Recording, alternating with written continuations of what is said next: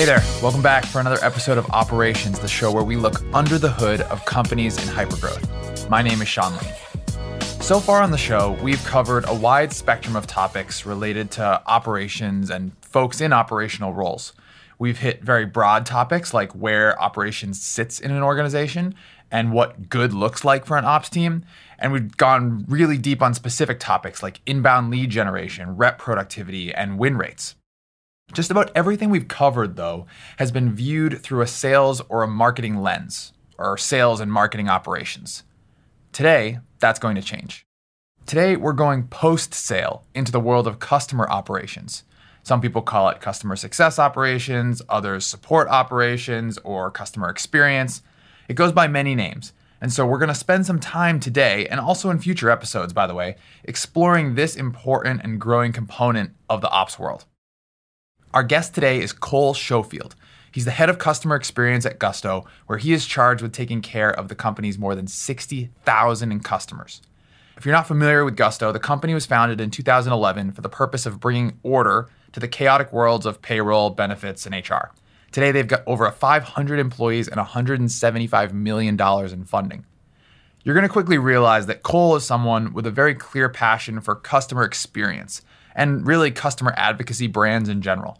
He took over his team at Gusto in early 2017, but since this is our first time in this post sale world, I needed him to level set with me about what being the head of customer experience actually means and how he thinks about his team's role in the organization. By the way, you're going to hear him reference someone named Jessica, which is an important part of the customer persona at Gusto. Hang tight, we'll get more into that later. So, here, the way I think about customer experience is taking ownership for the customer journey from the moment that they recognize they have a need all the way through implementation into servicing and all the way through renewal or upsell or upspend. I view it as my job to have the best understanding and the best analysis of that customer experience. Where are we doing really well and we should amplify?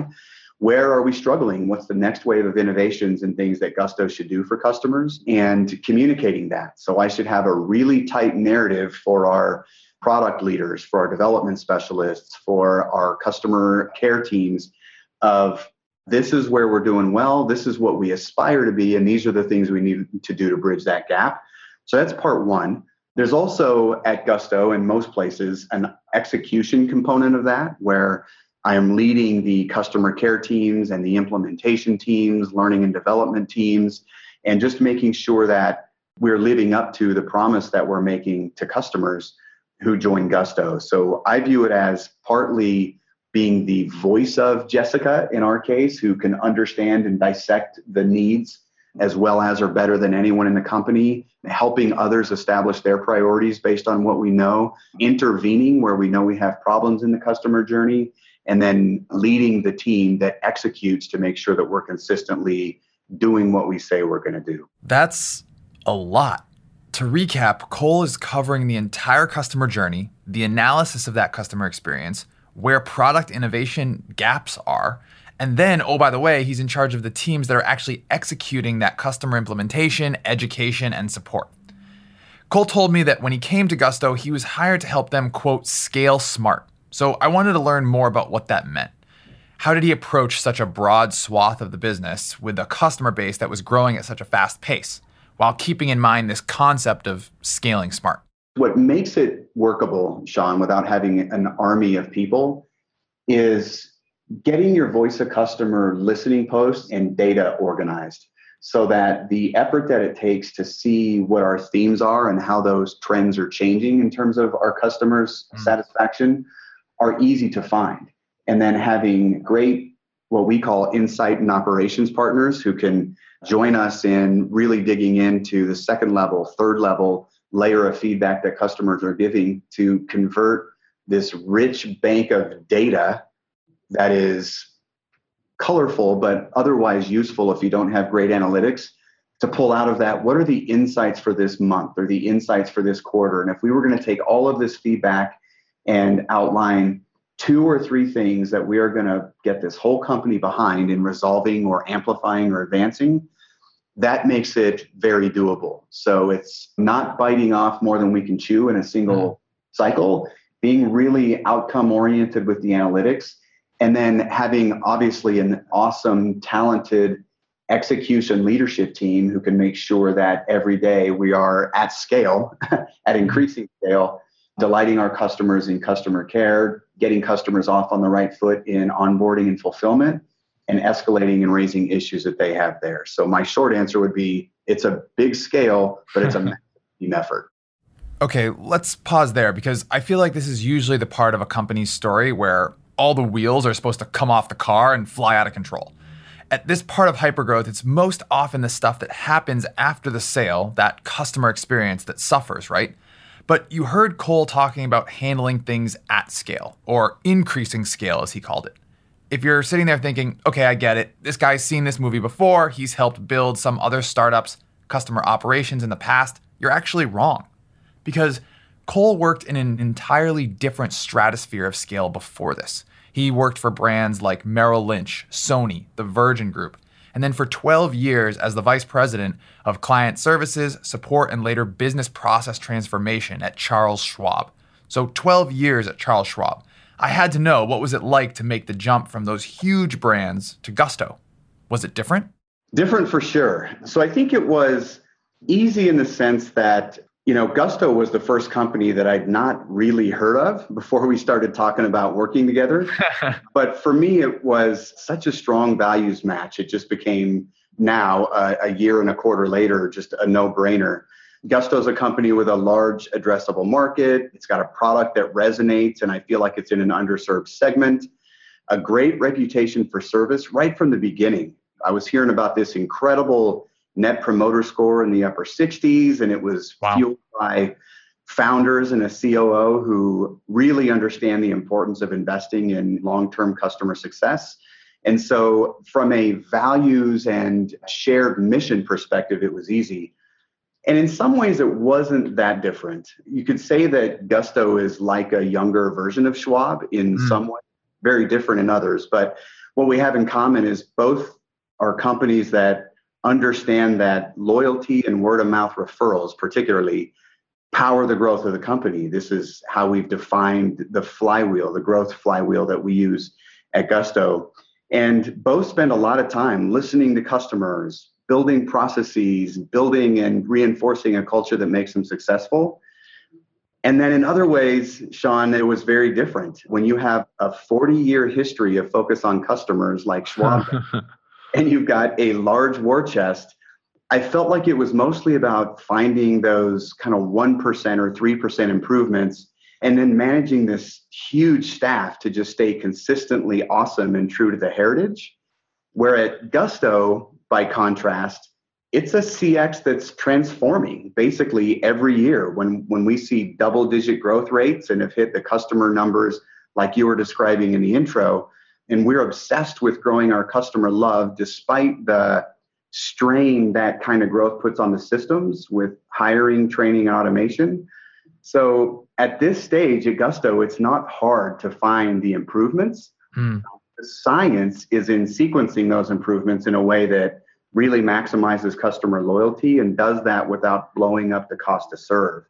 So I feel like I'm learning a whole another level of discipline, just being willing to live with manual processes in some areas of the business for a cycle or two longer than I prefer to, mm. because you can't modernize everywhere at one time. So it's about prioritization, not identification of the issues. And that's very different at Gusto. And I imagine a lot of startups like us you kind of took the word right out of my mouth when you said discipline, right? And I can imagine that that shift from those one to 3% improvements to, hey, every time I turn the corner, there's seven different opportunities for improvement that I can throw a stick at. And actually having that discipline to sit down and prioritize those is a really interesting exercise. What have you found to be helpful in kind of making those prioritizations? Because I mean, that's something that I struggle with every day. Yeah, I think the first answer I give is probably the most obvious, which is we try to be data driven. Mm. Being an activator, I tend to show up every planning cycle with a big list of stuff I feel like would be right for us to do next. And the discipline for me has been in the direct connection to our customers. And we know all of these are important. That's the easy part of Gusto. It's which are going to move the dial the most. Where do we right. find small levers that are going to drive big positive change for our customers? And so I think balancing that data driven business case type of approach with the other side, which is just important, which is we have a lot of employees out here who are doing great heroic things to jump into gaps where we don't have automation. And they're waving their arms and saying, I need help here. And so communication with our staff is really important to let them know that we can't invest in everything at one time. It's not that we don't hear you, it's not that we don't understand how difficult your process is, and it's certainly not that we don't care. It's that we've got this pretty big list of priorities. We're trying to do it through the eyes of our customers, and you're doing a great job in there now. We need you to do that for another couple of cycles. So, those are the disciplines, Sean, that mm-hmm. I myself and my team working with most often. I want to tease out a concept that Cole and I talked about for a second here. I think we often hear about companies like Gusto that are trying to bring this data driven approach to their prioritization and their decision making. What we often skip over are the people who are in the trenches every day dealing with the not so perfect systems and processes around them. In the meantime, Cole talks about his colleagues doing heroic things to jump into the gaps where there isn't an automation. And that's a huge part of living inside of a hypergrowth company. That's where the hacks and the shortcuts and the band aids can start and I've found that actually the people who are so good at filling those system gaps struggle later when it comes time to actually fix those problems for real. Now, the task of providing a stellar customer experience can be a pretty broad one when you're serving 60,000 plus customers. And Cole's right, you could spend your whole day being quote unquote busy fixing problems. But whether you're talking about internal customers or a company's actual customers, you have to make sure that you're fixing the right problems. So, for the customer experience team at Gusto, in order to get everyone on the same page, they had to define who they were trying to be uniquely great for and who they weren't.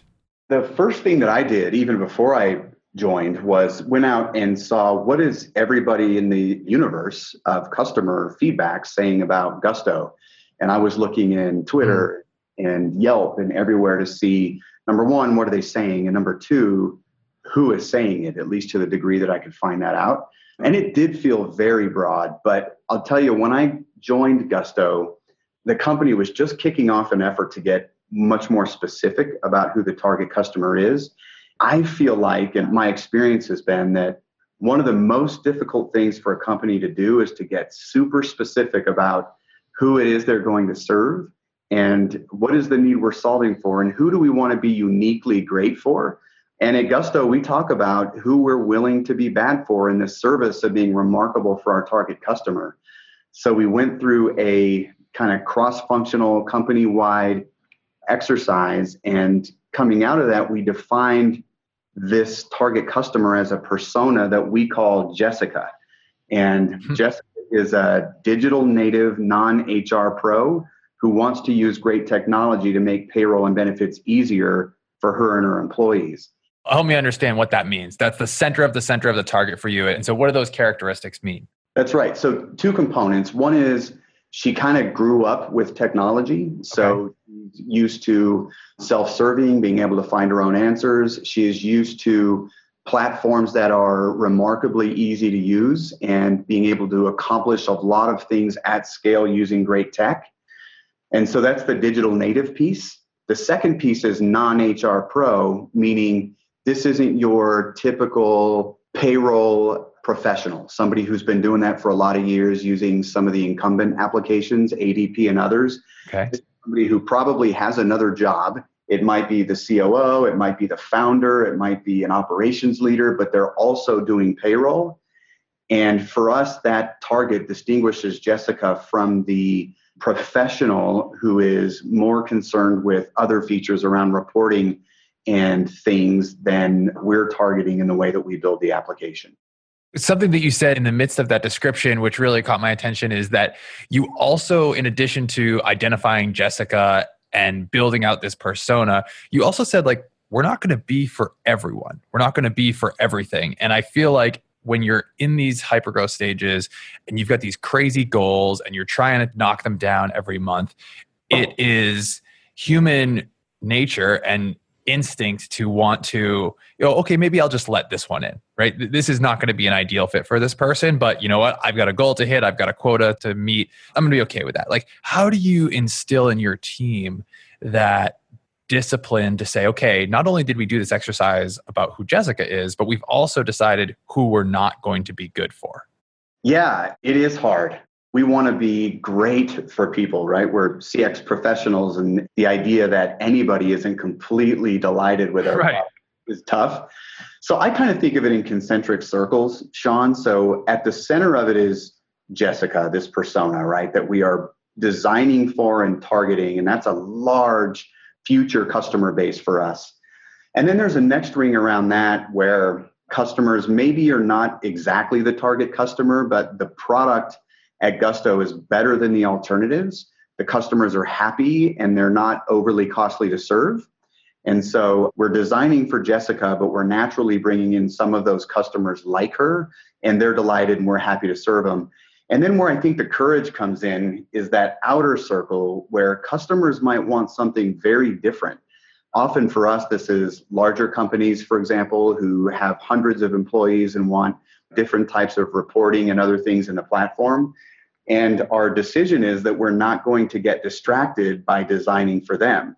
So if they're happy with the product we build for Jessica, that's awesome. And we want to delight them, but we're not building for them because we can't be all things to all people. And to be honest, there's a freedom and a focus in designing for a specific target. If you're in operations of any flavor, chances are you have a laundry list of things that people want, people need, people are asking you for. For me, these are often my internal customers, but there are a lot of transferable lessons in Cole's approach to Gusto's actual customers. In theory, his idea that there's a freedom and a focus in designing for a specific target sounds amazing. But what I wanted to know was in the practical day to day, how does he set up gates to stop the requests and the distractions outside of that specific target from getting through? Everybody errs on the side of doing everything for everyone. I think what happens is you get these escalations or requests, and you think if we could just do this one little thing for this type of customer, it seems so easy, but in aggregate, it's a lot of dilution of resources over time. You get tens, hundreds of those things. And so at Gusto, the gates, I would say to your question, are everyone in the company is set on Jessica. So you could catch anybody out here in the hallway as a member of our team and ask them who we're targeting, and they would say Jessica and tell you a bit about her, which I think is really important. So we have a product team, a CX team, Everybody knows who we're building for and why. And then, secondly, we're getting better at how we listen to customers. So, our voice of customer program isn't just aggregate anymore. It tells us what Jessica's raving about and why she's raving about it. It tells us where Jessica gets frustrated. So, we build the product roadmap and the CX roadmap based on the premise of will this make Jessica more successful because of her relationship with Gusto? And if no, or not in a material way, we deprioritize it. So it's right. tough to do sometimes, but this is the mechanism that we have. And I think with practice, we're developing habit, and that's becoming much more natural.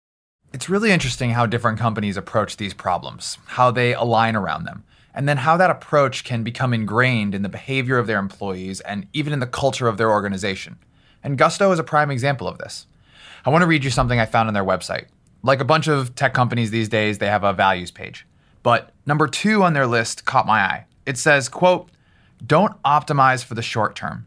Short term gains never justify long term sacrifice. Invest in the future.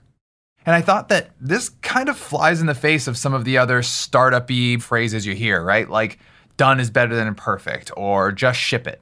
So I was curious how a company growing as fast as Gusto lives up to this value of not optimizing for the short term. We're after really the inverse of that value, which is we want to optimize for the long term. Right. You see some version of this in a lot of corporate missions, and I think most people believe it's important and generally do pretty well. What you see less, though, is companies that have the discipline to live by it, especially when the choices get hard. To be specific, it's really tempting, I've noticed, at this stage to invest in growth almost entirely, right? Sure. At the cost of other things. And So we have to reinforce this value of not optimizing for the short term all the time to avoid shortcutting. For example, when we sit down with a limited burn and budget for the year and have to invest in things like compliance and risk mitigation when there are features that we want to add that our customers are asking for, that's really tough to do. And investing in customer experience in general, right? Taking a big chunk of the revenue that you earn and reinvesting it back in the experience of customers.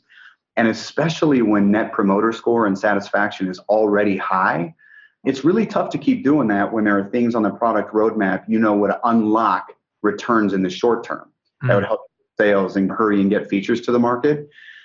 But we know that making those kinds of trade offs for the short term would have consequences over the long term in terms of our customer experience. And this isn't a nice to have for us, it's a matter of life and death, right? We depend on a great customer experience and strong referrals to fuel our growth.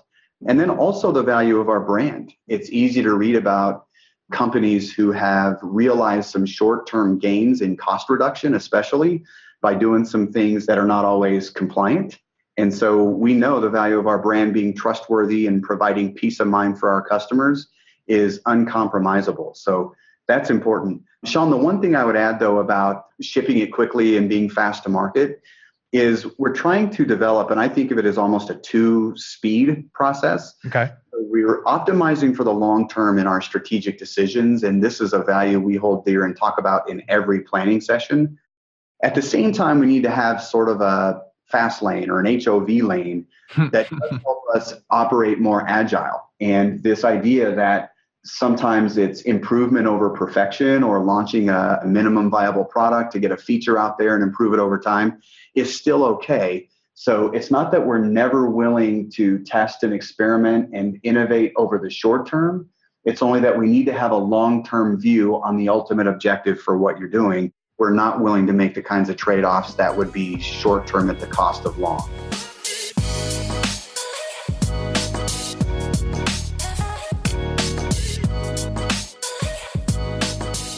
Before we go, at the end of each show, we're going to ask each guest the same lightning round of questions. Ready? Here we go. Best book you've read in the last six months? Just put me back on my bike. It's a book about a British Tour de France rider who rode himself past exhaustion, literally to death, climbing a mountain in France in the tour, and the story leading up to that, and some of the story and learnings coming out of that. Amazing book of spirit and choices. Oh, that sounds awesome. I'm going to have to check that out. Second one, favorite part about working in operations or customer experience? Uh, the ability to see instantly the benefits of your work. It doesn't take multiple cycles. It's not real far downstream. You're not waiting for a survey or a vote most of the time. You have a customer and their voice telling you what you're doing well and what you're not doing well. And for me, with my relatively short attention span, I feel like that instant feedback and that ongoing narrative and conversation with customers is critical. It's definitely my favorite piece working with people who see it the same way. I feel like CX and operations people are an amazing group and love the chance to work with them. Yeah, someone I just spoke with on a different episode said their favorite was that they had like this like-minded group that they could very similarly nerd out with on seven different ways to slice the same process or statistic or metric or whatever. That's a common thread. Least favorite part about working in operations or customer experience? I think it's the topic that we were talking about, not being able to solve every issue, mm. not just every issue, not the edge cases, but the ones that you know are material to a customer's experience. And I've never been in a company where you could just instantly resolve all of them. But if there's anything I take home with in a negative sense, it's that customer who ran into something clumsy in our process or our product that I would love to do something better for instantly and just the patience it requires to do that. So I think it's the dual edge of loving customers when things are going well and having empathy for customers when they're not. It's always both. Somebody who impacted you getting the job you have today. Sherry Cronenberg. She's a former leader of mine who has always given me advice about being where you have an impact and an impact that you appreciate. And so I felt like it took for me quite a bit of courage to make a change from a career I felt so secure and impactful in But the coach that I had about get out of your comfort zone, she would talk a lot about gigs and doing things that are going to build your skill set and give you a chance to make the impact you've been trained to make and are wired to make. And I wouldn't have made the leap without that voice in my ear. So my answer is it's a former leader that I worked with at Schwab. And last one, one piece of advice for somebody who wants to have your job someday. I would say for this particular job, learn how to and practice ways of moving the crowd. Often it's not about the idea. Lots of people are smart and lots of people have ideas.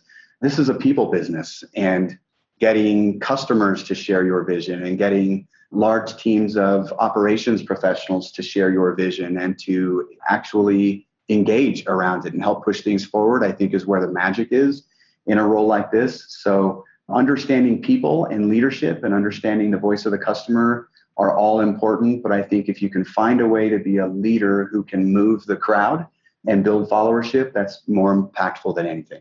We might have to do a whole separate episode on just that concept of moving the crowd. I think that we could very easily fill 30 minutes with that one.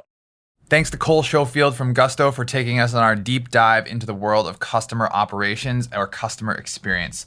Before we go, in our last episode, I told you that referrals from other folks in operations have led to some great guests and some great conversations for the podcast. But I want to tell you really quickly about something I've been challenging myself to do for the show, and that's just to cold email people who I have no connection to whatsoever. This conversation with Cole came from a cold email that I sent to the COO of Gusto, Lexi Reese, and she immediately told me, You have to talk to Cole. And so, what I have challenged some of the people on my team here at Drift to do is start to do the same. Give yourself a target. Maybe it's once a month, maybe it's once a quarter who's someone who you don't have any connection to, but you look up to, or at a company you look up to that you want to learn from? And try to connect with that person. Send them an email, send them a LinkedIn message, send them a video asking for either some of their time or some advice on a topic that's relevant to you at your job right now. We're doing that across the team at Drift right now, and it's been an awesome experience. And so, my challenge to all of you is to do the same. Challenge someone on your team, challenge yourself, and let me know how it goes shoot me an email, tweet at me, message me on LinkedIn. I would love to hear about some of the conversations you all are having and some of the lessons you're learning. That's going to do it for this episode. Thank you so much for listening. If you are enjoying the show, please, please, please leave us one of those coveted six star reviews on Apple Podcasts, six star reviews only. That's it. We'll see you next time.